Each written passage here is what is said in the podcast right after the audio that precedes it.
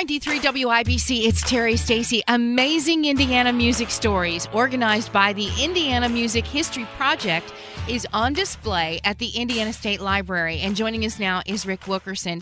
He is the executive director of the Indiana Entertainment Foundation, which manages the Indiana Music Project. Rick, it's so nice to have you with us. How are you? I'm doing great, thanks. Thanks for being here. You know, I want to hear more about the Indiana Music Project. What is that?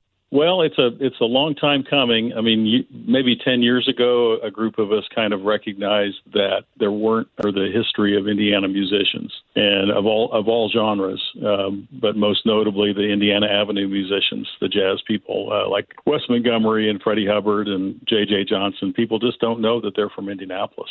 So we decided to try to do something about that, and 10 years later, here we are. Well, so how far back in Indiana's history do you find stories about music? Well, I think as far back as you can look, there's stuff going back into the late 1800s and probably beyond that. Our focus has really been, at least for the most part, the vinyl era, 1950 to 1990, just because that's in most people's memories, or at least, you know, those of us of a certain age. And there's a lot of documentation you can get from vinyl records. I owned record stores for about 20 years, and I learned that there's good in every genre, and I became a fan of just about everything. I'm pretty much a rock and roll kid, and, you know, kind of went from that into punk and new wave and progressive rock and things like that. But I really like a little bit of everything, and I've become in later life a much bigger jazz fan than I ever have been. The record stores that you owned, you said for a long time, where were they? What were they called? I had Missing Link Records with a partner in Broad Ripple. And then that was 1994 to 2008, I think it was. And then Irvington Vinyl on the east side was 2014 to 2018. And it continues with new ownership. Vinyl, I'm told, is coming back. Oh, it's way back. In fact, you know, it still surprises me a bit, but the vinyl industry continues to grow. It's never going to be what it was in the 60s and 70s when it was the primary medium for acquisition of music, but it is much bigger than most people realize. And the Karma stores and all of the record stores stay pretty busy. Amazing Indiana music stories will be on display through the end of March. Tell us about some of those stories, those artists in the exhibits. The Indiana State Library has 6 different cases, so we've decided to do a different topic for each of the 6 cases. So you have Indianapolis Soul, which is focused on the late 1960s and into the mid-1970s. You have the Jackson 5. You have Indiana Avenue Jazz, which focuses, 40s, 50s, 60s. Star Jeanette out of Richmond, which was a groundbreaking company in the early days in 1920s. And then a follow-up piece to that were called the Jeanette Suite, which is a jazz piece that just was released by Brent Wallerab and his band, the Buscelli Wallerab Jazz Orchestra, honoring the Jeanette recordings of the 1920s.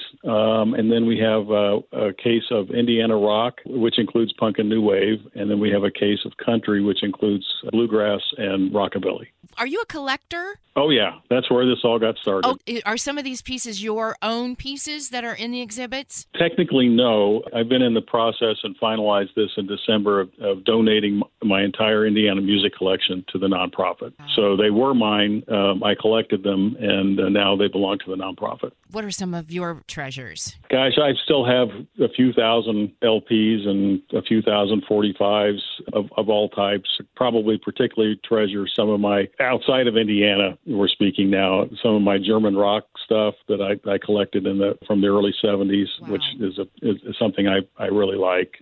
There's just so much. I no longer can point to favorites. I appreciate music of all genres, and I've hung on to that which still speaks to me the most. Why is this so important, and why that this exhibit is really important for everybody to see? Well, Hoosiers are funny. I'm sure you guys talk about this all the time on WIBC. We just kind of have this aw shucks mentality that not much has ever happened here except sports. We remember we remember the fourth string quarterback from 1985. Right.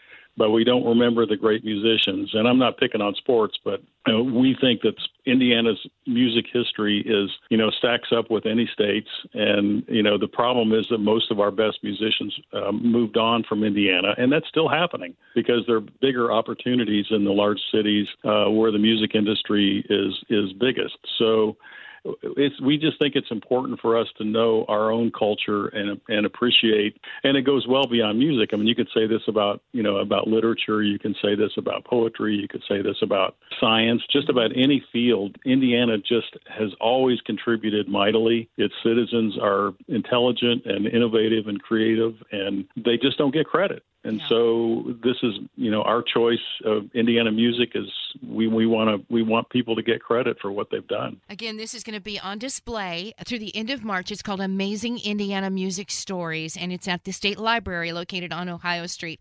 Rick Wilkerson is with us, the Executive Director of the Entertainment Foundation. What's that? What is the Entertainment Foundation?